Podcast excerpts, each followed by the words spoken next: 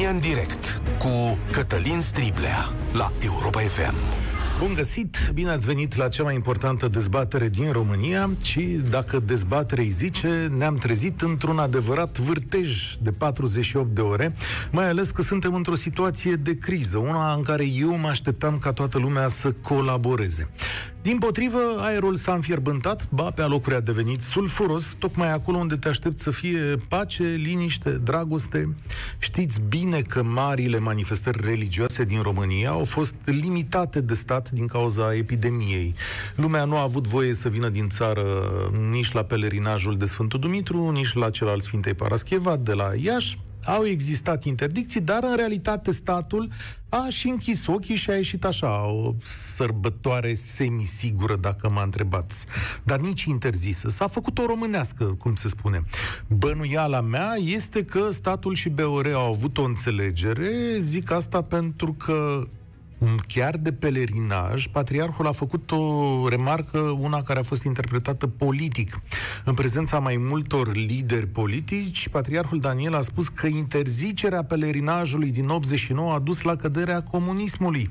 Această umilire a Sfântului Cuvios Dimitrie cel Nou a fost răsplătită în sensul că peste câteva luni regimul comunist a căzut, spune patriarhul. Declarația sa a fost interpretată în cheie politică, dar și o amenințare la adresa guvernului PNL. Istoria e mai lungă, însă. Unii oameni au spus că e o trimitere la partide, alții că doar e o chestiune religioasă. Ce supără mai tare e referirea la comunism, acolo unde BOR are multe metehne. Biserica nu a fost chiar o biserică dizidentă, din potrivă, unii dintre membrii săi au sprijinit regimul și, ba, pe alocuri a fost chiar o biserică a elitelor comuniste. Dimineață, la judecata zilei din deșteptarea, jurnalistul Cristian Tudor Popescu spusese chiar că ștăbimea bisericii ortodoxe a fost aliata lui Ucigăl Toaca sub comunism. Ba chiar a fost răul însăși satanele în sutană i-au turnat cuvios la securitate pe credincioșii care se mărturiseau. E mai lung și vă invit să citiți această judecată a zilei.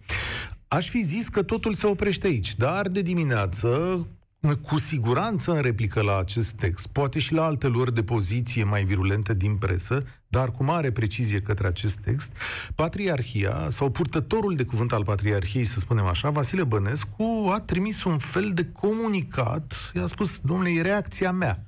Luați-o ca atare, eu ca purtător de cuvânt vă spun următoarele lucruri și urmează o foarte lungă diatribă printre altele, nu pot să vă citesc pe toate, dar zice așa, atacurile furibunde și imunde la adresa bisericii, numită obsesiv-compulsiv gold porație, la adresa unei personalități ca cea patriarhului numită în mod agramat înalt prefericitul, zvârcolirea unor inși desfigurați de grimasă, de ură incontrolabile, care nu au nici cea mai vagă idee despre istoria reală, și aici am întrerupt un pic cu citatul, că e foarte lung și ajung la concluzia lui, spun tot ce e cu adevărat important despre acești oameni împuținați moral, doldora de sine, săraci cultural și pustii sufletește, care fac din invectivă, ironie obraznică, ridicolă, paradă etică și schimonosirea realității, instrumente de analiză jurnalistică. Eu o să vă întreb ce spuneți despre atitudinea bisericii în toată această perioadă, dar înainte l-am sunat pe Cristian Tudor Popescu. Bună ziua, domnule Popescu! Bună ziua, domnule Striglea. O corecție. Dumneavoastră spuneți godporație, din câte știu eu, și nu goldporație. Nu mă înșel. Bineînțeles. Deci, uh, Bineînțeles. aici... Pentru că e vorba de Dumnezeu în limba engleză și de corporație. Godporație, nu goldporație, cum zice uh, domnul purtător. Uh, de asemenea, a, dar gold porație nu sună rău. da, e... Nu sună rău, foarte... E bună, e bună e această bună. invenție lexicală a domnului uh, Bănescu. Uh, Dar vă întreb pe dumneavoastră, ce este agramat în sintagma înalt prea fericitul? Că așa spune acolo domnul purtător. Am stat să mă gândesc, singura chestiune la care pot să mă duc cu mintea este că ar fi uh, pleolan, pleonastică sau nu pleonastică, are e un grad de comparație care nu există. Deci nu, a- alte, alte idei nu am, să zic, dar nici măcar așa, că sunt la foarte împinse. Deci, din punct de vedere gramatical, nu este nicio problemă. Din punct de vedere teologic, poate, eu știu, nu e o formulă standard, dar eu am uh, folosit-o, evident, în, într-un uh, registru uh, peiorativ, să-i spunem, de satiră aici. Dar gramatical, care e problema? În sfârșit, văd că nici dumneavoastră nu mă puteți lămuri. Nu vă pot lămuri că am stat să mă gândesc și n-am... Uh, e chiar, da. prea, e chiar prea împinsă. E, da. Dacă e, e o da. subtilitate pe care nu o prind. Da. Da, eu sunt analfabet cultural, așa că, cum zice distinsul, așa că n-ar trebui să intru în astfel de uh, discuții. Totuși, vă rog, domnule ce Popescu, să vă mai spun, domnul stați că vă întreb, ce domnule Popescu, aceasta, acesta este un comunicat cu valoare oficială din partea unei instituții care este îndreptat către un singur om. Adică mie așa îmi face impresia. Da. E corect? Da, referi, referirile sunt cât se poate de limpezi. Cap limpede, uh, adevărul, sunt pleșuv și așa mai departe. Așa înțelege să-și construiască diatriba, cum spuneați, domnul uh, purtător. E corect tipul acesta de procedură? Ei, cum să fie? Adică ăsta este un text care mie mi-a adus în minte prestația acelei creaturi de la televizor, purtătoarea de cuvânt a fostei primar general, care se ocupa cu bălăcărirea adversarilor uh, acesteia. Da, e asta... În niciun caz, poftim? Voiam să vă întreb dacă e asta o dezbatere politică, pentru că dacă faceți dumneavoastră referire la primărie și ținând cont de contextul întregului episod, dacă toată no, această dezbatere e politică. Nu e vorba de nimic politic aici. E vorba de uh, faptul că nu m-aș fi gândit, văzând acest text, nu m-aș fi gândit că el aparține unui preot, unui teolog, unui om al bisericii, unui creștin. În ultimă și primă instanță. Uh, hai să vedem. Deci textul meu este alcătuit din întrebări, fapte, raționamente, argumente. Fiecare cuvânt de acolo este sprijinit pe fapte, argumente și raționamente. Și cu ce vine domnul purtător? Cu acest șu- lung șuvoi de ocări. Da? Astea sunt o, ocări, afuriseli, sudălni, nimic altceva. Drăcuieli, în ultimă instanță, pentru că spre final mă asimilează diavolului pe mine. Adică este, traducând uh, pe loc, bapea mătii. Cum să răspunzi în felul acesta?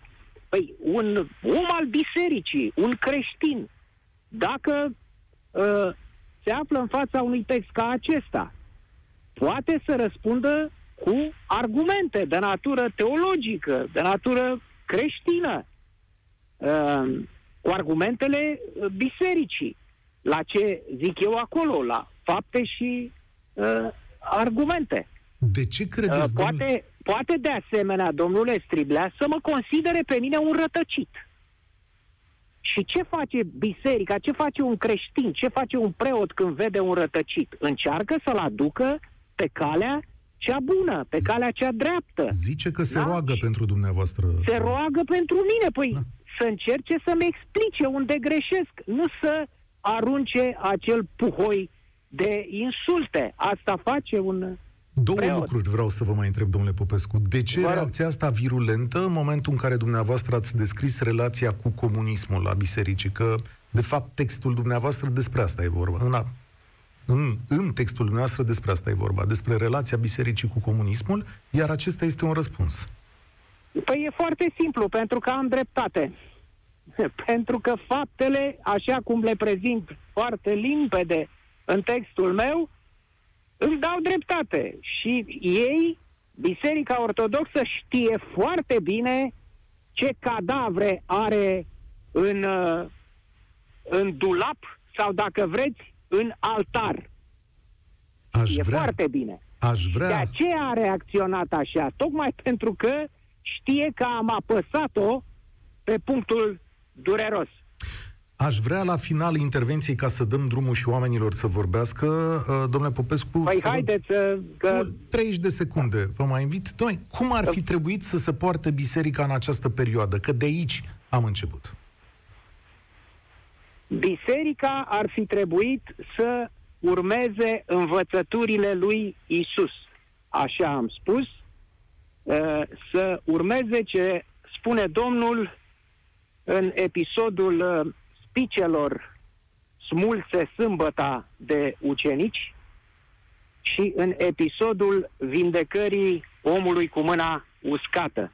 Adică, uh, spune Isus, sâmbăta, Sfânta Sâmbătă, este pentru om, nu omul pentru sâmbătă.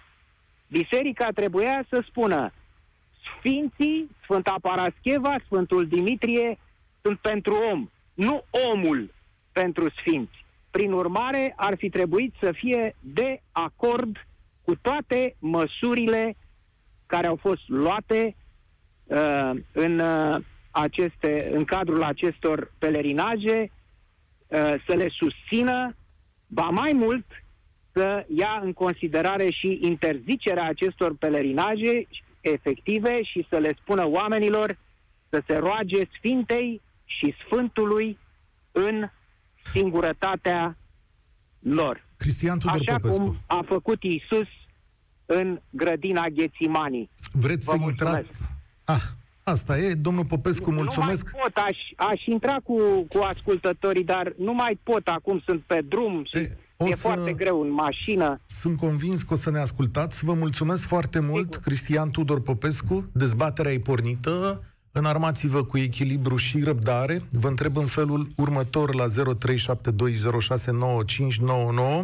ce spuneți despre atitudinea bisericii în această dezbatere pornită de restricțiile cauzate de pandemie. Nu uitați de acest detaliu. Cum ar fi trebuit biserica să colaboreze cu statul în această pandemie și ce sens dați mesajului patriarhului? A fost o amenințare politică sau doar o evocare religioasă în timpul unui discurs religios? Pornim. Dan, bine ai venit la România în direct. Bună ziua! Bine ai venit. Bine v-am găsit. Um, Ce pot să spun? Biserica nu ratează absolut nicio ocazie să își dea cu stângul în dreptul și să dovedească uh, închistarea în care a rămas de secole. Adică, practic, cred că e aceeași biserică din secolul X-11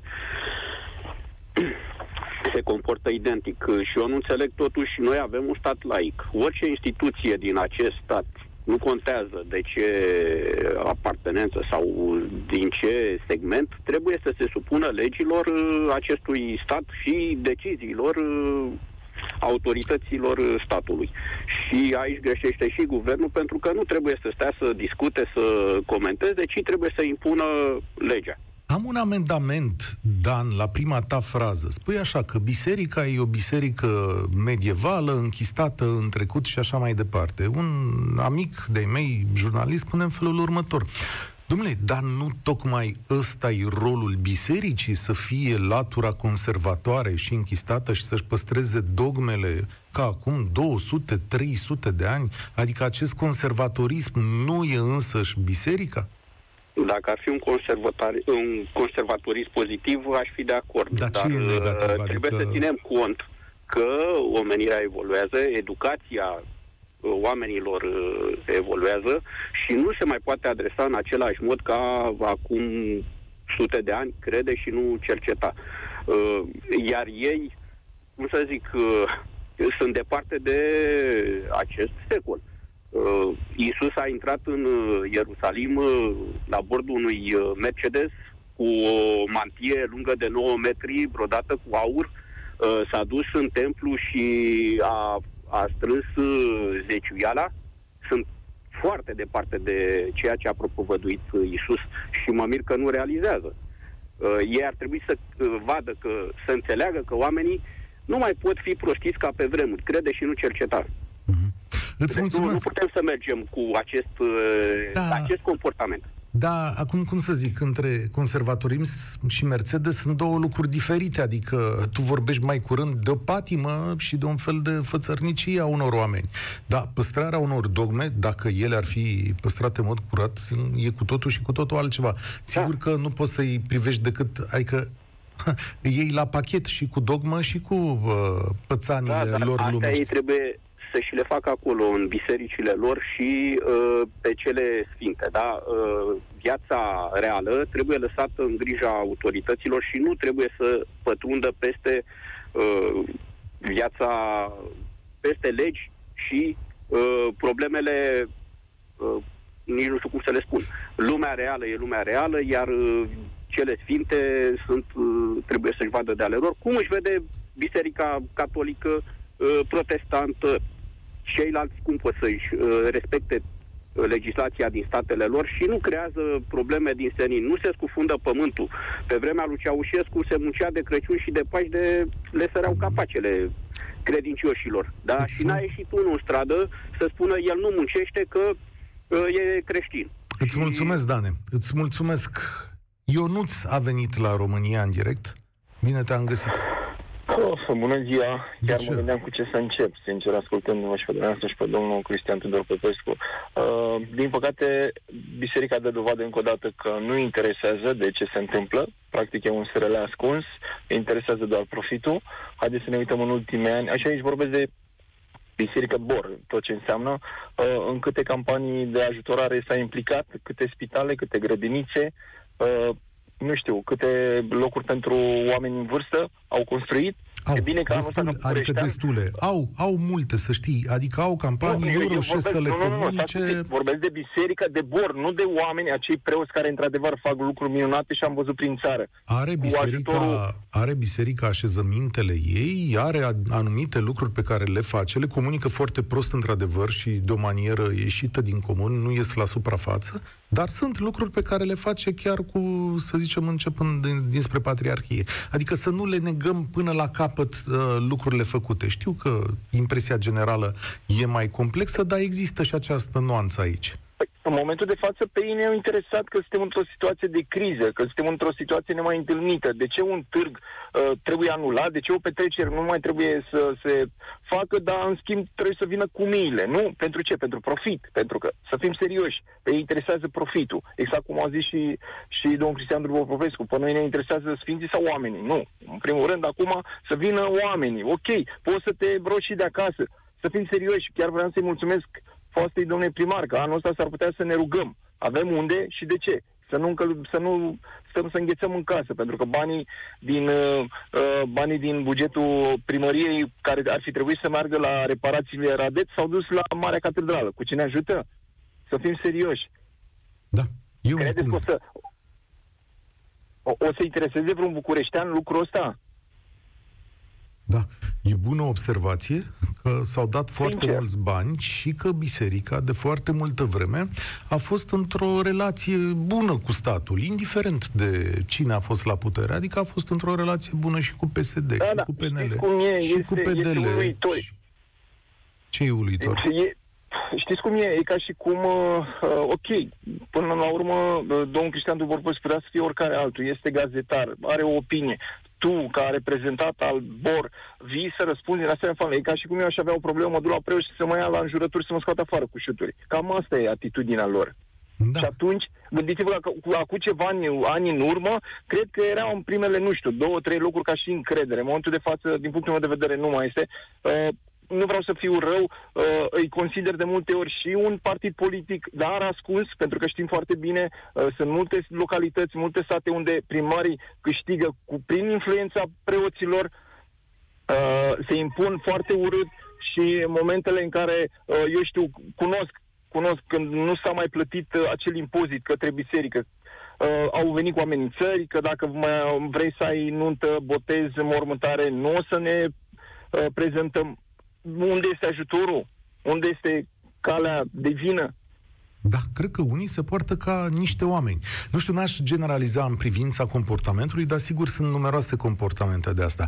Apropo de reacția uh, bisericii sau ce a făcut domnul Bănescu în dimineața asta, trebuie să știți că nu e prima dată în istoria noastră. Cu vreo sută de ani în urmă, pentru că se afla într-un uriaș conflict cu patriarhul de la acea dată, Uh, Nae Ionescu, filozoful Nae Ionescu, care, mă rog, are și el păcatele lui, a fost practic excomunicat de uh, biserică și și astăzi Nae Ionescu este pictat în chip de diavol pe pereții uh, Bisericii Patriarhale de aici din București, pentru că a avut un meci de aceeași intensitate și de aceeași manieră pe care îl are astăzi uh, CTP cu, uh, cu biserica. Numai că la data respectivă Patriarhia au hotărât că îl dă scurt afară din rândurile credincioșilor și e adevărat că și Nae Ionescu a scris împotriva Patriarhului ani de zile. Deci la noi, dacă vreți, e tradiție istorică din punctul ăsta de vedere.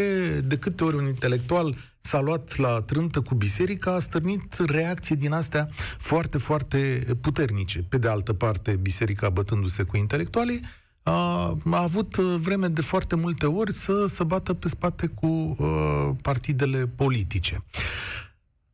Ionuț, nu. Cred că Alin e acum la România în direct. Bine ai venit! Bine te-am găsit, Cătălin. Vă salut pe toți. Vă felicit pentru ce ați făcut până acum. Vreau să spun că și eu îl privesc pe prea fericit uh, din punct de vedere al abilităților sale de om de afaceri. Uh, dacă l-aș întâlni și mi-aș dori să fac lucrul acesta pentru că eu mă ocup de investiții financiare, l-aș sfătui să aibă grijă de enoriași uh, din acest punct de vedere. Pentru că dânsul, ca să poată să-și continue afacerile, are nevoie de slujitori credincioși ai bisericii, de aceea e bine să-i sfătuiască să se păzească dar care e greșeala patriarhului aici? Adică patriarhul Pentru că zis... dânsul... Ia, scuză-mă, te-am întrerupt. Spune. Da, spuneam așa, patriarhul n-a zis niciun cuvânt urât cum a fost în dimineața asta în acest comunicat. Deci ce îi impuți patriarhului în aceste zile? Tăcerea. Pentru că trebuia de la bun început să ia poziție alături de domnul Orban, care a căzut în capcană, că s-a întâlnit cu dânsul, și să iasă de mână amândoi ca înaintea unui război și să spună, dragi credincioși, în afară de Dumnezeu și dumneavoastră trebuie să respectați aceleași reguli, distanțarea fizică, asta cu socială este destul de dubioasă expresia, purtarea măștii și spălatul pe mâini și cu Dumnezeu înainte. Dar știi, nu a avut o astfel de poziție. Știi vreo breaslă care, în momentul în care i s-au limitat activitățile, a venit și a vorbit de maniera asta, că toată lumea și-a cerut drepturile și a zis, aoleu, noi cu autobuzele, noi cu restaurantele, noi cu, cu tare și cu tare. Deci toată lumea a avut o reacție de apărare instinctivă a ceea ce făcea înainte. A lui, de ce este mai imputabilă decât a altora? Pentru că de biserica este o altă putere în stat decât Horeca. Iar Horeca, prin sindicatul lor, au avut decența să spună că vrem să stăm deschiși în anumite condiții.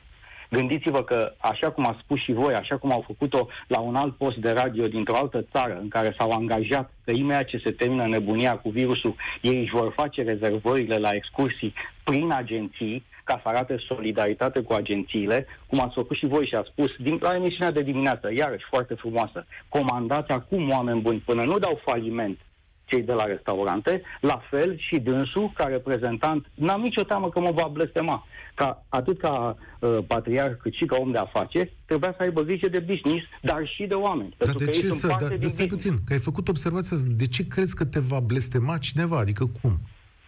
Păi, uh, așa sunt popii. Când se supără, îl pictează pe Nae Ionescu ca să-l blest... Acolo este un chip de diavol. Da. Așa sunt popii. Îmi nu pare sunt, foarte rău. Da, foarte puțini dintre că... ei au har mâine poți să zici că așa sunt toți politicienii, așa sunt toți jurnaliștii, așa sunt toți medicii. Oh, Doamne, așa o să e... se întâmple ca ieri, că iar o să cer timp suplimentar da, ca nu, să vorbim a, de politicieni. Azi, e Azi... Da, hai să nu mai bine omorâm așa, nu-i băgăm în seamă ca pe colegul vostru de braslă pe Banciu. Dânsul poate fi scos din business pentru toate mizerile pe care le afirmă de da. sportiv de elită, închizând televizorul când e emisiunea lui. Acum a plecat la un alt post, da. Și încet, Hai, încet, lasă-l deoparte, că aici nu discutăm problema lui. Spațiu suplimentar da. cred că o să cer, pentru că am avut o intervenție cu uh, Cristian Tudor Popescu de 10 minute și asta da. e emisiunea voastră mai mult da. decât emisiunea este... noastră și cred că da. e ar fi ok să ne egalizăm Da, este timpii acel de soi antenă. de publicitate negativă, dar eu te-aș ruga să te îndrept, să-ți îndrepti atenția și către sport și către Comitetul Olimpic Român, pe care numai biserica îl mai poate salva în structura actuală. Bine, când o să mai fie Tu și vreo cu mine am fost olimpiadă? păcăliți de același om. Noi ne cunoaștem din tribună de la handbal. Ah, Îți da. doresc mult succes și ai tot respectul meu Mulțumesc. pentru ceea ce faceți la emisiunile astea. Mulțumesc, da, nu știu cine m-a păcălit, adică de ce să mă fi păcălit cineva, n-am, n-am idee. Va trebui să rezolvăm asta în particular cumva, nu știu de ce.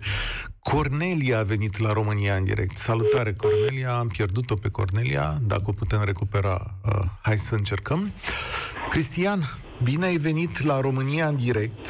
Vreau să te întreb în felul următor. Crezi că mesajul de la care a plecat toată această dezbatere în urmă, în urmă cu 48 de ore, cel al patriarhului, era un mesaj politic sau doar o evocare religioasă? Da, bună ziua. Eu cred că era un mesaj uh, politic, pentru că s-a dorit uh, flexarea mușchilor, pentru că acum domnul Tudor Popescu bine spune că ei sunt o corporație? Pentru că acest comportament denotă un, un soi de, cum să vă spun eu, un soi de uh, reacție uh, a unei firme, a unei entități din astea mai degrabă bazată pe profit și pe uh, relații și pe diverse avantaje personale, uh, care încearcă să-și apere cu toată, cu toată puterea pe care o are uh, sărăcia și neamul, ca să zic așa în ghilimele, că nu mai sărăcie, nu Dar de, uite, de ce zici mereu de profit? Adică ce li, se întâmpl- ce li s-a întâmplat în perioada asta de profit? Adică se țin în continuare nunți la biserică, da? Cu limitate, cu mască, acolo unde se Cătălin, poartă. Cătălin, o secundă. Uh, religia creștină, că aici vreau să ajung de fapt, Da. uh, religia creștină este o, o chestie pe care, din păcate, noi ca uh, și creștini a trebuit să o re... Eu personal vă spun sincer să zic. Uh, eu sunt un om de știință, practic, pentru că numai studiu am avut 10 ani în spate, rezidențiatul și facultatea, unde, într-adevăr, mai puțin cu misticul și mai mult cu, cu partea asta dureroasă a faptelor Mhm. și a studiilor. Uh, eu a trebuit, efectiv, să, să-mi învăț creștinismul, ca să spun așa, adică a trebuit la o vârstă adultă să mă apuc să citesc despre Isus, Uh, și acum mă minunez că acest individ, uh, uh, că această biserică este uh, creată în spatele uh, învățăturilor și uh, învățăturilor și predicilor uh, lui Isus Hristos, care să mă ierte Dumnezeu. Era, înseamnă, înseamnă absolut uh, opusul a ceea ce face de foarte multe ori biserica. Adică era un tip tolerant, era un tip, uh, uh, era un tip înțelegător, era împăciuitor, era ori acum comportamentul domnului uh, și al patriarhului cu amenințarea că, vezi, Doamne, dacă ne interziceți uh, uh, Adică- pelerinajul o să fie nasol și acum ce a făcut domnul Bănescu sau cum îl cheamă pe dânsul, Domnul Bănescu uh, a arată făcut un o exagerare, da, adică el a reaprins comportament scandalul ăsta. Creștin. A, Poftim? domnul Bănescu a exagerat și a reaprins acest scandal în mod nenecesar, dacă mă întreb pe mine. Dar ideea de bază este legată de această colaborare între instituții. Mie unuia nu mi se pare că biserica și-a pierdut acum nici din drepturi, nici din venituri. Într-adevăr, la pelerinaj... Ba da, biserica, cum? biserica își pierde, își pierde uh, ea, ea trăiește, dacă mă întrebați pe mine, pentru că eu sunt și medic de familie și uh, întâmplător lucrez și în, uh, într-un sat din Ilfov și am uh, contact cu oameni care merg la biserică. Biserica este un, uh, o organizație care uh, se bazează mai puțin pe uh, propovăduirea învățăturilor Domnului Isus Hristos și mai degrabă pe, mai degrabă pe un, uh, pe un stil ritualistic uh, oamenii trebuie să vină în mod constant pentru același tip de uh, sărbători și procesiuni religioase, se vinde acel calendar care trebuie respectat. Deci ei uh, au, au niște întreruperi uh, ei, și a- că conținutul de multe ori se mete acum preoții care într-adevăr fac ceea ce trebuie în această profesie până la urmă. Uh, aceste vin colite de conținut creștin, ele trebuie întâmplate în mod repetat ca omul nu care cumva să nu meargă un an la Sfântul Dimitrie, că după aia nu mai vine și și el seamă că n-are niciun rost, știi? Trebuie ținut într-un fel de uh, roată din asta perpetuum mobile creștino, mă rog, religioso-ortodox. Da. Așa funcționează orice relație de genul ăsta. Îți mulțumesc tare mult România în direct astăzi, în vârtejul ăsta stârnit de o declarație care, de o povestire, hai să nu-i zic declarație, că era o povestire a patriarhului. Sigur că multă lume a interpretat-o în mod uh, politic, dar poate pentru biserică altă, are și altă însemnătate. Mă gândeam dacă am fi reușit asta să vorbim cu un preot, poate ne, te, ne trebuie o, și o percepție din partea, din partea cealaltă. Teo e la România în direct. Bine ai venit! Bună ziua noastră și ascultătorilor noastre. Uh, din punctul meu de vedere, cred că a fost o răbufnire a uh, Bisericii Ortodoxe, având în vedere că de la Paști încoace au fost ceva restricții puse sau uh, interzis anumite procesiuni și cred că din acest motiv au, au avut așa o, o ieșire mai oarecum nepotrivită. Uh-huh. Uh, problema e că ați văzut și la uh, Iași la Sfânta Parascheva și la, și la București la Sfântul Dimitrie au fost luate măsuri și cât de cât s-a, s-a făcut o anumită distanțare și au respectat regulile acolo. E punctul meu de vedere, cred că în contextul actual, politicienii sunt mai mult interesați de organizarea alegerilor decât de alte probleme generate de aceste procesiuni. Adică și haideți să vă dau un, să vă da. dau un exemplu. Ia. Spre exemplu, am votat în turnul Severin la alegerile locale în, într-o anexa sălii polivalente și vă spun acolo că nu se intrau decât la votanți o persoană sau două, dar cei din comisii și membrii de acolo stăteau umăr la umăr. Ceva de genul, nu știu dacă erau 20 de centimetri între ei acolo. Bineînțeles, puneau mâna pe buletin, nu era acea procedură care trebuia făcută cu cu scanarea singură deci, proastă organizare, dar să știi că asta n-a fost peste tot. Adică unde m-am dus eu era impecabil. De ce să-ți mm, spun? Vă spun că au fost multe locuri unde s-a intrat Bun, și... Da, în context, ce vrei să spui? Că trebuie luate măsuri de astea de restricție și că biserica nu trebuie să uh, se la ele. A fost cea mai puternic afectată. Da, ai... Da. da și biserica vezi? și Horeca, industria Horeca, sunt într-adevăr câteva domenii unde s-au uh, respectat, adică s-au impus la sânge anumite măsuri. Și cred că ei, fiind pe pierdere oarecum, vă dați seama că au răbufnit. Da. Uite că toată lumea tratează în cheia asta. Îți mulțumesc, Teo. Toată lumea tratează în cheia asta că, domnule, e o chestiune de uh, profit și de muncă. Domnule, da, e o chestiune de sens, nu e?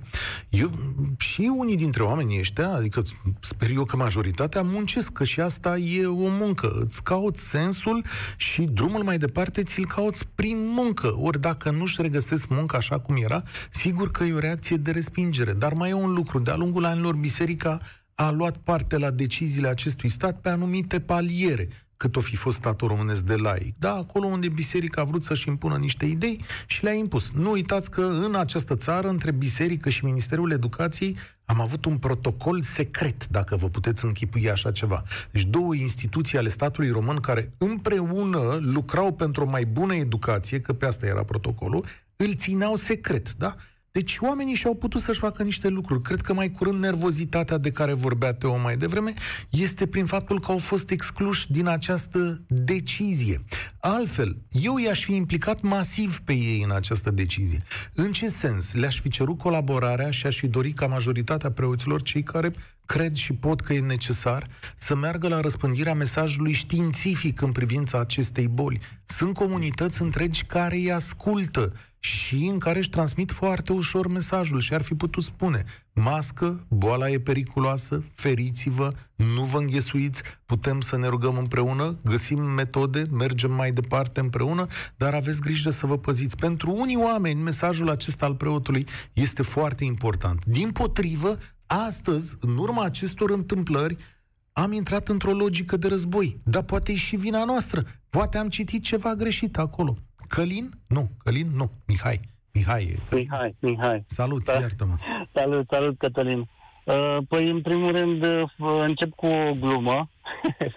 uh, BOR, uh, Biserica, uh, nu, Banca Ortodoxă Română. Da, da, deci este, din, din percepția asta nu mai ieșim. Da, da. Uh, Păi de aici eu cred că a plecat uh, scandalul, toată nebunia asta, pentru că biserica, până la urmă, cred că trăiește din uh, banii dați de, de enoriași, de oameni către biserică, nu? Și din Așa banii de la consider eu. stat. Preoții și-au salariu cu ajutorul statului român și din, desigur, diversele afaceri pe care biserica le are, care are destule. Dar din câte știu, banii de la stat sunt foarte, foarte puțini. Eu cunosc pe cineva care e preot uh, la țară Așa? și vreau să spun că trăiește, uh, să zic, uh, peste jumătate din banii pe care îi câștigă de la oameni, de la ce... Păi și Lasă ce, nu mai oameni. dau oamenii bani în pandemie? Uh, Păi nu prea mai dau, că dacă nu prea să mai duc la biserică...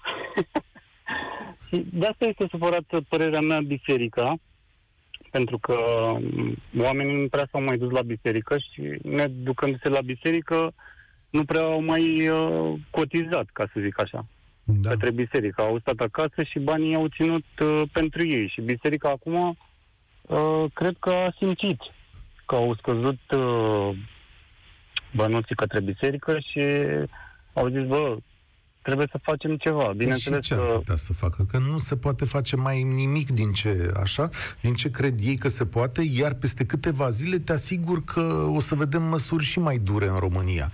Atunci Păi cine ce o știu. să mai zic? Păi știu, uh, măsurile cred că vor fi, uh, am văzut că și Franța, foarte multe țări au început deja să cam închidă și cred că suntem și noi pe listă.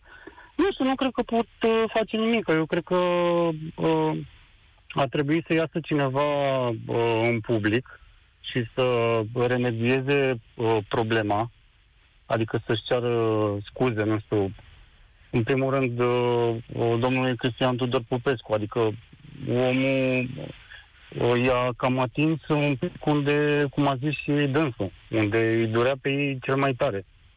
Și nu trebuie să se supere, adică adevărul, eu știu că doare, într-adevăr, dar nu trebuie să se supere, trebuie doar uh, să accepte realitatea și să spună, da, domne, uite, încercăm să uh, ne aliniem și noi cu toată lumea, uh, ne protejăm, ne uh, încercăm să, să păstrăm distanța socială, adică, na, până la urmă, uh, cred că, nu știu, cred că 90% din români sunt uh, creștini ortodoxi și majoritatea Mai mulți. se duc la biserică și tot așa, da?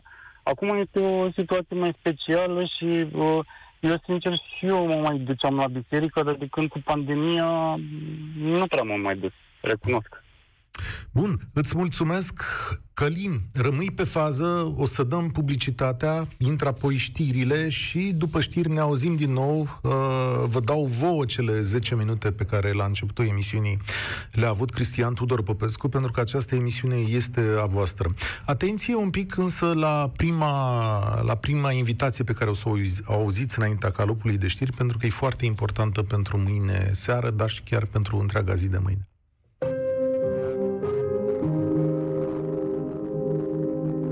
Trecut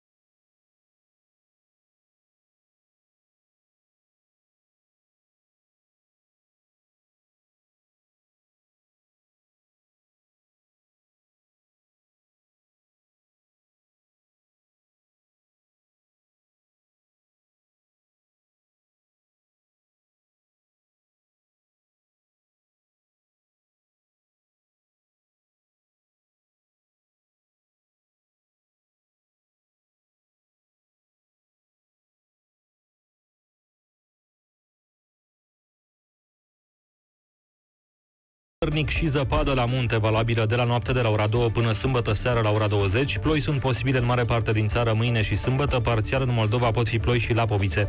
Informare și pentru București până sâmbătă seară, maxime de 11-12 grade, vânt și ploi. Ascultați știrea momentului. Acum la Europa FM. 6481 de noi infectări cu SARS-CoV-2, numai 24 de ore sunt anunțate azi în România, cu aproape 1200 de cazuri mai mult ca ieri.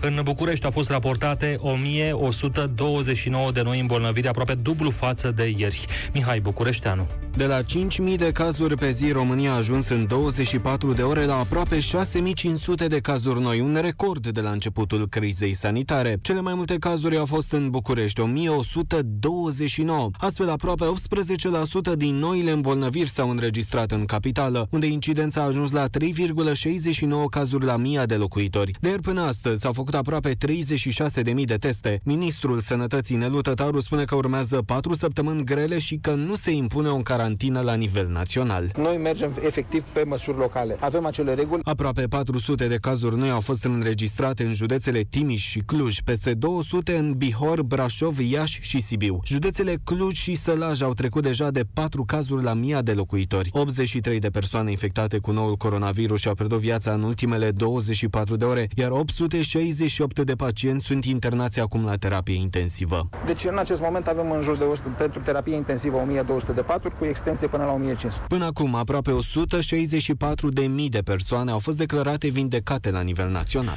Direcția de Sănătate Arad vrea să ceară ajutorul armatei și ambulanțelor private pentru a reuși să răspundă la solicitările de testare pentru COVID. Personalul este foarte puțin, sunt și cazuri în care oamenii sunt anunțați după o săptămână că trebuie să stea izolați. Ciprian Voițiu transmite. Cererile de recoltare de probe pentru testele COVID au crescut de trei ori. În acest moment, toate recoltările la domiciliu se fac la cererea medicilor de familie. Directorul Direcției de Sănătate Publică Arad, dr. Horia Timiș. Cu resursele care le avem, nu putem să facem față. Dacă pe solicitarea de la ambulanță aveam undeva în maxim 50 de cereri, astăzi avem undeva la 150 uh, în medie. În 24 de ore. de ore. Nu avem mașini, am avut situații când ambulanța a mers la două noapte acasă la pacient, fiindcă nu putem să facem față la volumul mare de testări. Mulți dintre cei care ar trebui testați, să zic, în cursul zilei de astăzi, sunt testați mâine. În aceste condiții se caută noi soluții, mai spune șeful DSP Arad, dr. Horia Timiș. Ne ajută ISU cu pompierii cu mașinile de acolo, ne ajută cu mașinile de la SMUR și tot nu putem face față. Este posibil să apelăm și la armată să ne ajute pe partea de testare. Încă o soluție ar fi dacă se aprobă ca ambulanțele private să poată să intre pe 112 și să ne ajute. La Arad, laboratoarele de testare lucrează în mod continuu. Ascultați știrea momentului.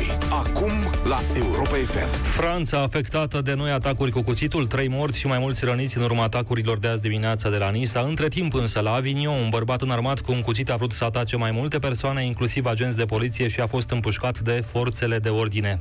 De asemenea, un gardian de la un consulat al Franței din Arabia Saudită a fost atacat cu armă albă și rănit. O ascultăm pe Ani Sandu. În Nisa, în sud-estul Franței, un bărbat înarmat cu un cuțit a atacat mai multe persoane într-o biserică. A decapitat o femeie și a ucis alte două persoane, după ce a strigat Allah Akbar. Autoritățile au vorbit de un posibil atac terorist. Uh, ça, ça ressemble en, en tout point à, à une attaque terroriste. Primarul din Nisa a semănat evenimentul cu cel de acum două săptămâni în care un profesor de istorie din Paris a fost decapitat după ce le-a arătat elevilor la ore caricaturi cu profetul Mahomed. Atacatorul de la Nisa a fost împușcat de poliție, dar este în viață. În Paris, membrii adunării naționale au ținut un moment de reculegere în onoarea victimei. Alors, bien sûr, j'exprime tout, tout mon soutien et mon émotion euh, aux familles des victimes. La câteva ore după cele întâmplate în Nisa, într-un alt incident în orașul Avignon, un bărbat a fost ucis de poliție după ce i-a amenințat pe trecători cu o armă. Și acesta a strigat tot Allah Akbar, potrivit presei locale. Il y a apparemment d'autres attaques dans le monde, notamment une attaque, il y aurait une attaque euh, à Avignon ce matin, également à Jeddah. Un alt atac a avut loc astăzi la consulatul Franței din Arabia Saudită, din orașul Jeddah. Un bărbat a atacat un agent de securitate și a fost arestat. Agentul a ajuns la spital și este în stare bună. Atacurile au loc în contextul tensiunilor dintre Franța și țări majoritar musulmane, după publicarea unor caricaturi cu profetul Mahomet. Este ora 14 și 6 minute. România în direct continuă alături de Cătălin Striblea. România în direct cu Cătălin Striblea la Europa FM. Un vârtej de 48 de ore plecat de la o declarație a patriarhului, de fapt un fragment de discurs al acestuia în care spunea, printre altele, că umilirea Sfântului Cuvios Dimitri cel Nou a fost răsplătită în sensul că peste câteva luni regimul comunist a căzut. Suntem în mijlocul acestui vârtej care ar fi trecut dacă în dimineața aceasta ca răspuns la un test text al lui Cristian Tudor Popescu, purtătorul de cuvânt al Patriarhiei n-ar fi trimis un comunicat în care spune că atacurile furibunde și imunde la adresa bisericii, numită obsesiv-compulsiv goldporație la adresa unei personalități ca cea a Patriarhului, numită în mod agramat înalt preafericitul, zvârcolirea unor inși desfigurați de grimasă, de ură incontrolabile, care nu au nici cea mai vagă idee despre istoria reală, spun tot ce este cu adevărat important despre acești oameni împuținați moral, doldora de sine, săraci cultural și pustii sufletește. Sigur, comunicatul e mult mai lung, dar eu am zis că e un uh, context potrivit astăzi în, să vorbim despre, domnule, totuși cum au colaborat statul și biserica în această perioadă și ce ar fi putut să facă mai mult spre binele tuturor cetățenilor și al creștinilor din țara asta. Am mai luat 10 minute de dezbatere din emisiunea lui Radu Constantinescu pentru că primele 10 minute ale emisiunii au aparținut lui Cristian Tudor Popescu, iar aceasta este emisiunea voastră în primul rând. Putem să-l auzim pe Călin acum, da? Sau? Da, acum Bună e ziua! Bine venit, Bună ziua, Călin. domnul Cătălin! Bună ziua, ascultătorilor dumneavoastră!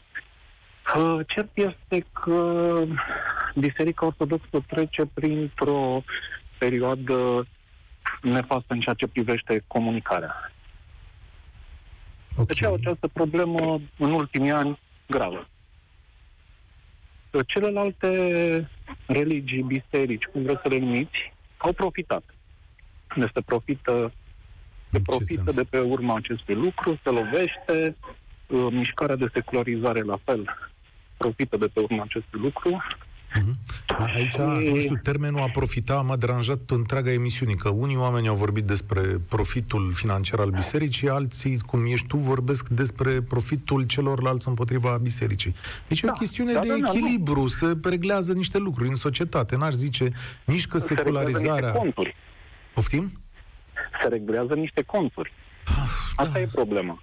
Ok, dar explică mai mult că nu înțeleg. Adică ce cont se reglează? Tu cum privești declarația Păi, patriarhului? uh, să o luăm așa. Sper că mă aude și domnul Cristian Tudor Popescu, uh, că e pe unde. Sper că mă aude și purtătorul de cuvânt al Bisericii Ortodoxe. Uh, suntem într-o perioadă în care se lovește masiv în biserică. Oameni și trebuie să-i numesc așa, habarniști, vorbesc în continuu de biserică, de sănătate, uh, fac mass media, fac sport. Trăim într-o perioadă în care poți să dai cu părere asupra oricărui da. uh, domeniu, fără să suporți consecințe. Se numește libertate. Ba mai, ba mai mult, poți să jignești, poți să ai un uh, comportament grobian pe anumite subiecte, după care să pozezi în uh, îngeraș, vorbind de religie. Acum cu termeni religioși. Bun, dar cine pe cine Dacă a jignit în dumneavoastră- situația asta? Dacă dumneavoastră vi se pare normală atitudinea pseudo-ziaristului, pentru că e, spunea cineva mai devreme de Banciu. Dar ce, cum a ajuns Banciu? Da, un om a spus numele Păi lui nu, nu, Banciu. Ce, ce amintea mai devreme. așa. Eu îi spun pseudo-ziarist da. domnului Cristian Tudor Popescu, pentru că un ziarist adevărat, un om care face mass media ar trebui să fie informat. Păi și ce vi se El pare că n-a fost Jignește. Dar Jignește. unde, care e Aruncă niște jignirea? Că, cuvinte. stai puțin, care e jignirea? Că mă întorc, trebuie să mă întorc E la jignirea, textul lui. e jignirea unei întregi religii. Adică, în ce? Cum? Unde? Nu, mă, nu am treabă cu... Care, da, identificăm. Cum adică a jignit o întreagă religie? Ce a spus? Adică a jignit creștinismul? Păi ce a zis? Tocmai aici a răspunde, aici a spus în această emisiune că biserica ar fi trebuit să se îndrepte cu uh, fruntea sus și cu lumină către oameni, a zis chestiunea asta. N-a zis nimic rău de creștinism, a dat citate din Biblie și așa Ba mai da. departe. N-am văzut nicio Haideți să vă jignire. dau un exemplu. Da. Uh, dumneavoastră, înainte să lansați discuția aceasta, a studiat puțin care a fost problema uh, Bisericii Ortodoxe în comunism, cum s-a dus lupta da, sau cum, domnul Cristian Tudor Popescu. Cum a s-a studiat, dus? Nu e. Da, adică de-a Nu a lungul studiat. anilor ne-am Deci nu a făcut o... studiat nici, nici dânsul, nici dumneavoastră nu ați studiat subiectul. Și Trebuia vorbiți despre el. să citim o enciclopedie, ce înseamnă că nu l-am studiat? Adică... Era suficient să dați, să dați o căutare pe Google Așa. și ați fi găsit că articole scurte. Și am fi găsit ce? Adică ce am spus greșit în această chestiune? Nu au existat preoți colaboratori, asta îmi spuneți? Nu au existat Au preoți existat. care s-au uh, afișat împreună cu regimul? Nu au existat prietenii? Nu au existat preoți care și-au uh, luat spovedania și au dus-o la securitate? Ba da, a În existat. egală măsură au existat și preoți care au fost uh, loviți de securitate, au fost preoți, în special cei din perioada vă pun aceeași interbelică întrebare. întemnițați și așa mai departe. Ce-i Vă greșit pun aici? aceeași întrebare, vă pun aceeași întrebare. Nu au existat ziariști colaboratori? Nu au Ei, cum existat să nu? oameni din mass media colaboratori? Sigur Și că asta au înseamnă existat. că trebuie să răstignim mass media? Păi mass media își Asta nu primește, se face. își primește, Nu-și primește. loviturile în fiecare zi. Nu, nu. Cum nu-și primește? Nu. Păi da, uitați-vă Ceea ce la faceți rata de dumneavoastră- încredere a mass mediei. Cum? Despre ce vorbim aici? Ceea ce faceți dumneavoastră este acum, nu dumneavoastră personal, Da. mass media. Așa. E o luptă directă împotriva religiei. Ha! Deci cum, cum Și un luptăm domn împotriva Cristian religiei? Tudor Popescu, care se schimonosește să jignească, este ridicat în slăvi. Serios? Dar cum luptăm împotriva religiei? Că n-am, am interzis religia cuiva, i-am spus cuiva să nu se roage. Vă mai Care, întreb încă o dată și care cu e asta lupta închei. împotriva religiei? Deci vă mai întreb încă o dată. Banca impresia- Ortodoxă Română, care Așa. a sprijinit în această pandemie când nici nu vă imaginați. Da, am Săracii. zis, am Nimeni zis, n-a fost la săraci. am acasă zis că cu bada, au ce biserica mânca, nu face. ce mânca. Eu personal am spus că biserica face Nu, foarte nu multe știu. lucruri bune. Cei dinainte nu, habar n-au și nici nu caută. Bun. De. Oamenii au tot Uh. dreptul la păreri. Adică dumneavoastră de ce e mai informată decât a altora? E, uh, în momentul în care exprime o părere, trebuie să o ai bazată pe ceva. Ori majoritatea Păi- celor care își dau părerea Da. se bazează pe absolut nimic decât Pe ce zvonuri, văd în fața lor? informații false. Pe ce văd în fața lor că ei plătesc la botez, la cumătrie și la mormântare? Și asta e cam enervează, să știți. Deci, v-am, v-am spus, dacă dumneavoastră îl lăudați pe Cristian Tudor Popescu, lăudați-l și pe, nu știu cum îl cheamă, pe cel de la Biserica Ortodoxă. Lăudați-l Păi stați puțin. pentru că a răspuns cu o măsură mai jos. Nu cum se spune, cum a ieșit domnul Cristian Tudor Popescu foarte Am afectat. spus așa despre nu, am domnul vorbit civilizat. Bănescu, am zis despre dragul meu, am zis despre domnul Bănescu că are talent. În schimb, spre deosebire de Cristian Tudor Popescu, care e un particular și care poate să spună cum crede el de cuvință despre diverse lucruri, asta întâmplător fiind și meseria lui, domnul Bănescu reprezintă întreaga instituție. Înțelegi că domnul Bănescu vorbește în numele a mii de preoți acolo? și în numele patriarhului și a luat întreaga putere a instituției și a îndreptat-o către un om? Dacă Dar guvernul dumneavoastră României... înțelege că domnul CTP vorbește în, în numele întregii mass media și e un formator de opinie, nu e un E un, particular? e un formator de opinie, e Da, un om care a care ascultat dezinformează. datorită talentului său extraordinar, Da. da, dar nu vorbește în numele întregii mass media. Domnul Popescu vorbește în numele său. E un reprezentant al mass media care Sigur face că da, de așa mass media, cum la sunt fel și cum o eu. face Radu Moraru, Lazaru, Nu, Radu fiecare, vă rog să ne înțelegeți aici, fiecare suntem cu potcovăria noastră. Domnul Popescu nu vorbește în numele meu. Este posibil ca eu și dumnealui să avem gânduri comune la un moment dat. Dar asta nu înseamnă că dacă eu ies în spațiul public, vorbesc în numele lui sau al colegilor E, și mei de tocmai breasă. de asta, tocmai de asta ar trebui, eu consider, nu știu care sunt legile sau așa, eu consider că ar trebui luat aceeași măsură, pentru că nu e prima dată când are derapaje de genul ăsta, ca în cazul lui Tachi Ionescu. Domne, nu-l Nu tache, n-ai Ionescu. îl Adică, excomunici. Și ai terminat. Vorbește din afară. fabulos, mulțumesc. Fabul... Nu, mai pot, nu mai pot să vorbesc.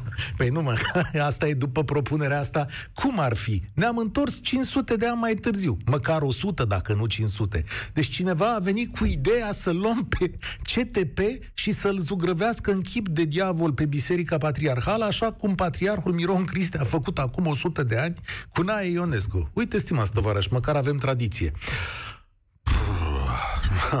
Stai puțin că trebuie să-mi revin. Sorine, bine ai venit la noi.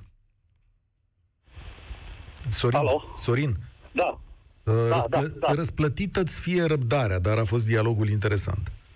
Uh, să știți că foarte greu a fost să nu, să nu intru prin telefon să-i spun omului că e deplasat uh, foarte mult și estimez pe CTP pentru uh, opinia sa. Deci nu trebuie să, să intrăm uh, toți în opinia lui. Fiecare are opinie pentru tot ce se întâmplă. Dar nimeni n-a luat în considerare că Biserica Ortodoxă a ajuns un fel de instituție a statului. Asta cum? În ce sens uh, iau bani de la stat, Da. uh, lucrează pentru... Uh, au muncitorii care sunt plătiți de stat, deci preoții sunt plătiți de stat, indiferent că zic că cu mică parte, mare parte, pentru munca care o prestează, atâta ei uh, primesc de la stat. Deci sunt uh, bugetari, exact ca și polițiștii, uh, și sunt uh, în regim special. Da. La fel și uh, prea fericitul e un fel de director peste uh, instituția sa. Deci biserica s-a depărtat foarte mult de uh, credință. Ea nu mai face credință. E o instituție care își face bani. De asta lumea uh, a, du- a ajuns la biserică să zică, a, biserica face bani. Pentru că asta face.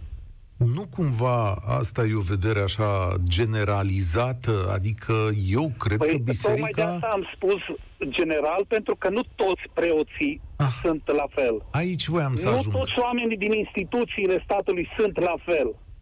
Dar toți sunt în instituții, da?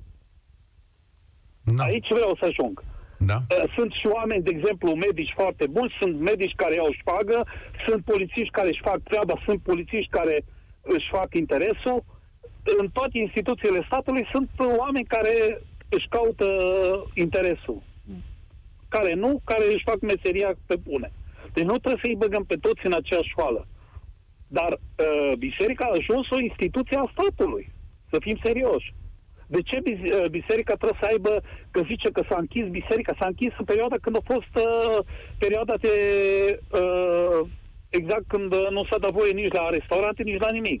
Dar după aia, biserica a fost deschisă și toată lumea s-a dus la biserică și de Paști și în uh, restul timpului.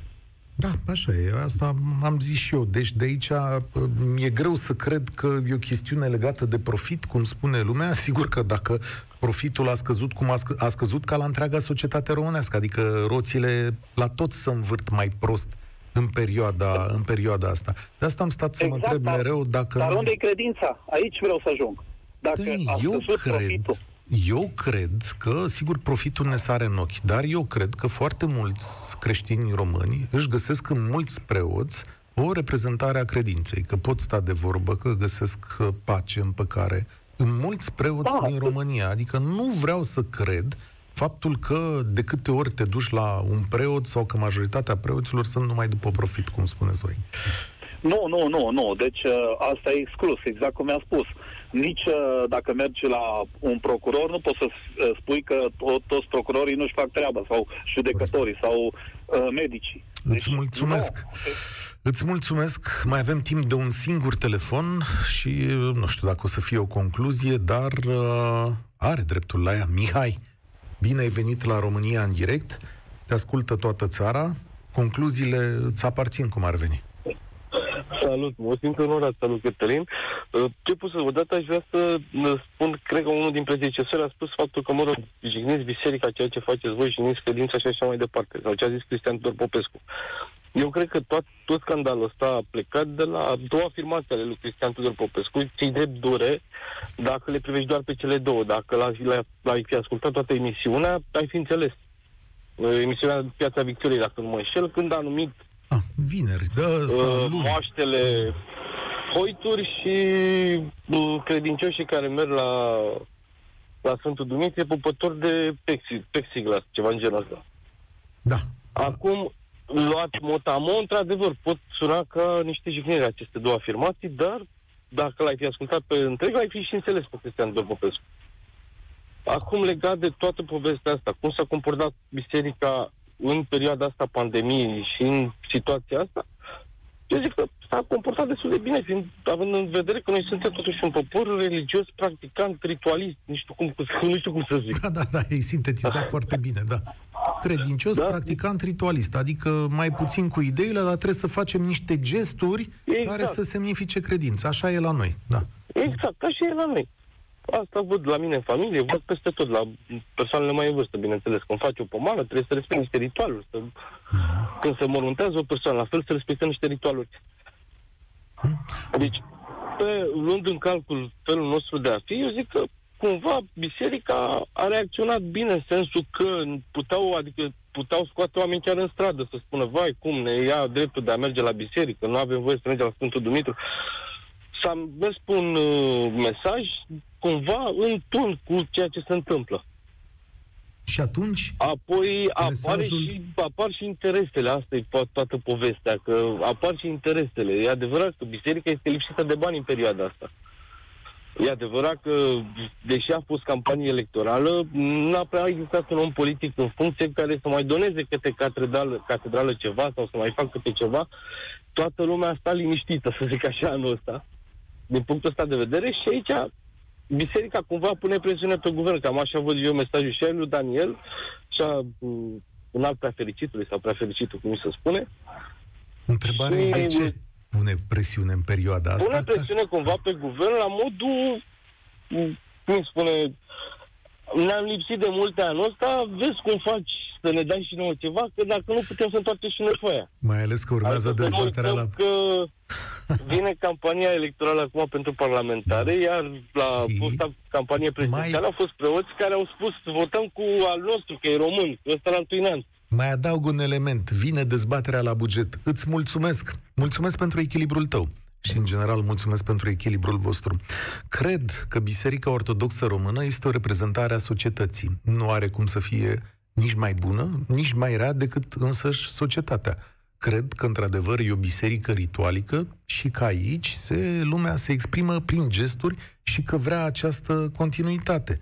Cred că n-a reușit să se modernizeze și să meargă în pas cu societatea, dar nici nu mă aștept și nici nu doresc ca o biserică să meargă chiar în toți pașii cu societatea. Dar în același timp, așa cum ați văzut din toată această discuție, cred că biserica e prima obligată cu asupra de măsură față de noi, restul păcătoșilor, la curățenie, corectitudine, onoare și mai ales la răspândirea păcii și a dragostei, ceea ce vă doresc și vouă. Mâine avem Avocatul Diavolului, o să fie o ediție grea pentru că vorbim despre colectiv, așa cum o să facem întreaga zi la Europa FM. Eu sunt Cătălin Striblea și vă spun spor la treabă. România în direct cu Cătălin Striblea la Europa FM.